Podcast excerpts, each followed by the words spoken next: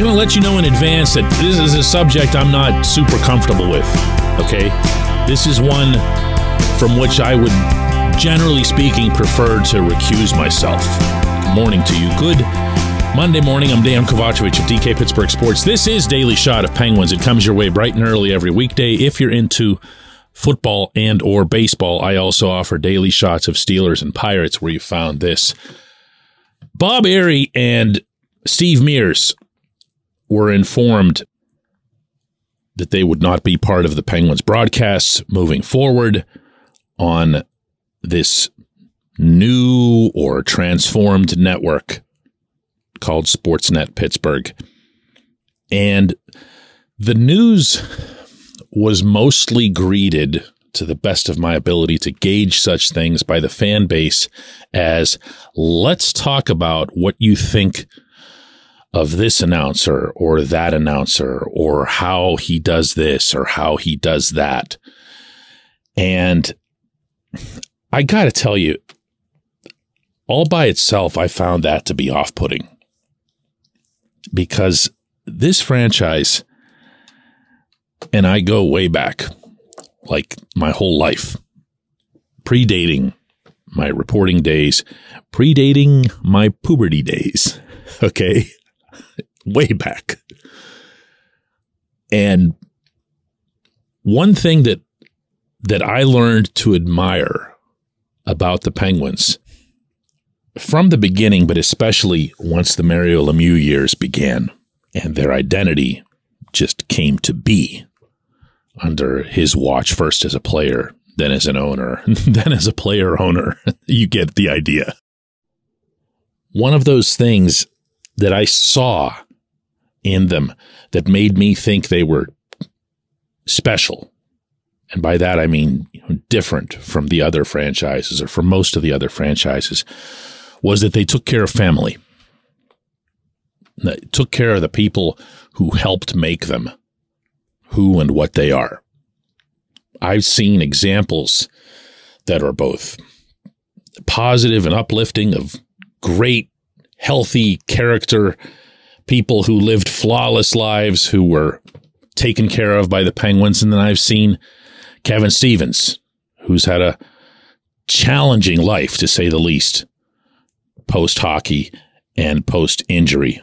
Of course, that fateful night in 1993.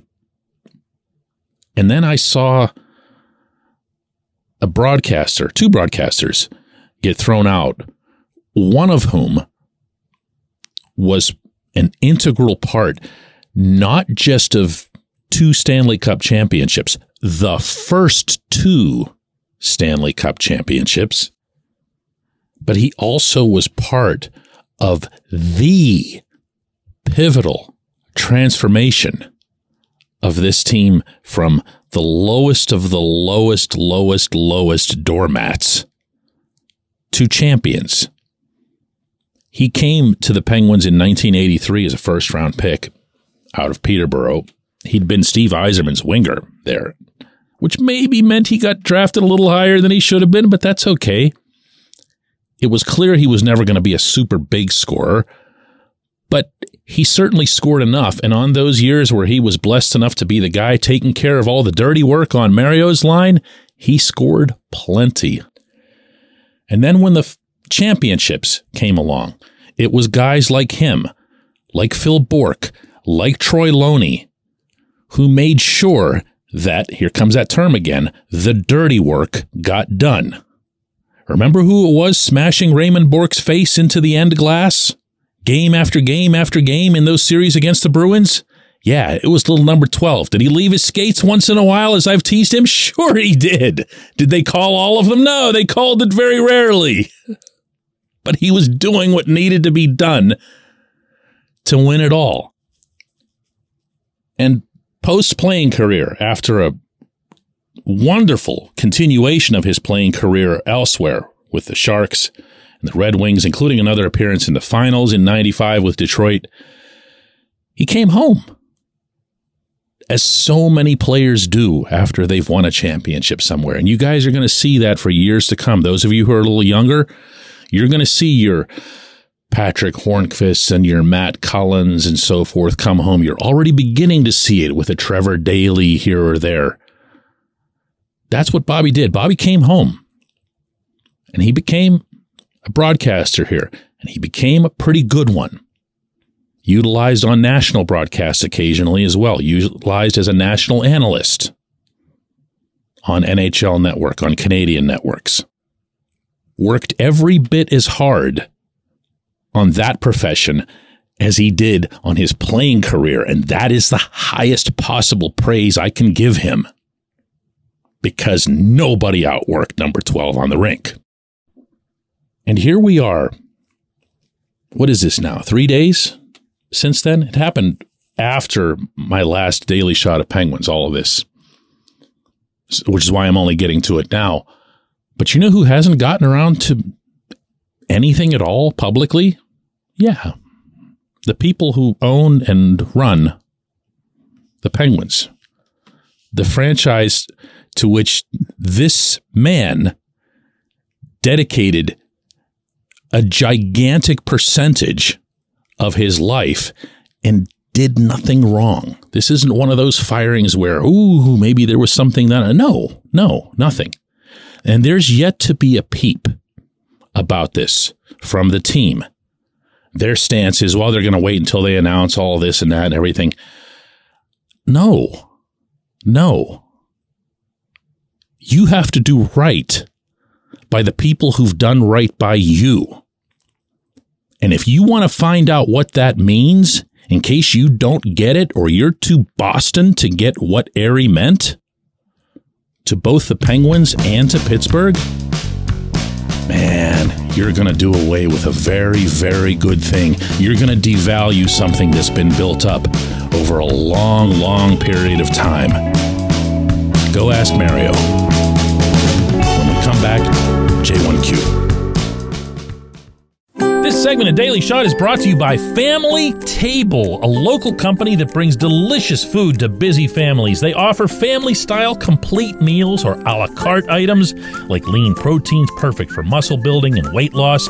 If you're not local, Gift cards are also available for your Pittsburgh based family and friends. Go to FamilyTablePGH.com. That's FamilyTablePGH.com and use the code DK40 or DK40 for 40% off and free delivery on your first order. Order by noon today for Thursday delivery.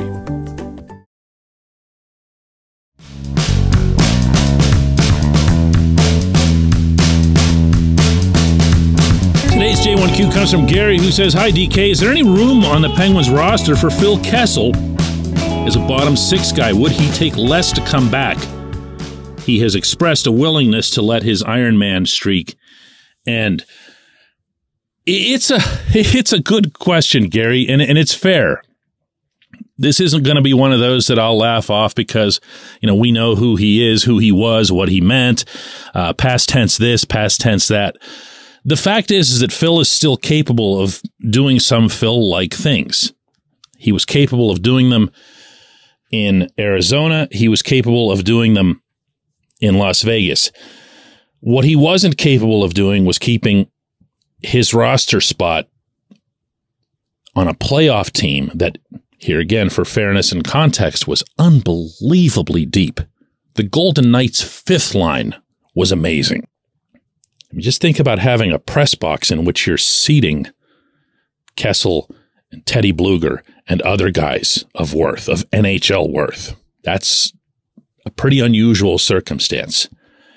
That said, I'm to I'm to say no to this and not at all because of money or cap space because at this point I think Phil's to have to really really find some humility and show up somewhere where he knows he's to get scratched, which is why by the way he made it known to everybody that he's not worried about the Iron Man streak the way he was here. Oh my goodness he cling to that thing like you can't imagine. But I think it'll be more about fit, uh, not character wise. Phil is Phil. And Phil, for what it's worth, could go on to anybody's power play like right now, maybe especially this one, and make a difference. but you don't pay power play specialists and you don't add a power play specialist to a team that just added Erik Karlsson and is probably going to have to boot, I don't know, Jake Guentzel, Rickard Rakell, Bryan Rust. You see where I'm going here. If you want to convince yourself that Phil can be a fourth line guy, that he can take care of business, you have to answer in turn, I think, a couple of questions. One, you ever seen Phil defend? Because you can't say on one hand, we just spent our entire summer here in Pittsburgh, we as management, loading up on these defensive guys. This was a Mike Sullivan slash Kyle Dubas thing, loading up on these defensive guys. Because if we're not going to get scoring out of the third and fourth lines, we might as well have a cumulative effect of having a couple of shutdown units. And then they went out and did that at considerable investment. And then you're going to throw Phil in there? The second question you got to ask yourself is whether or not Phil can kill penalties. The answer to that, of course, is no, he can't. He's never done it. And from there, if you're playing Phil and Phil is taking up a spot on your third or fourth line, which penalty killer are you going to throw out of the mix? Or which forward from the top six are you going to take and put on your PK? You see where I'm going here? This isn't about, I, I'm not going to get into whether or not Phil is washed or whatever. He's still a good NHL player and he could be affordable here, and he would get one of the loudest, if not the loudest, roar upon being introduced. I'm not sure what that says about us as a city, but he would for opening night. It's just that it doesn't it doesn't really work. I appreciate the question. I appreciate everybody listening to Daily Shot of Penguins. We're going to do another one of these tomorrow.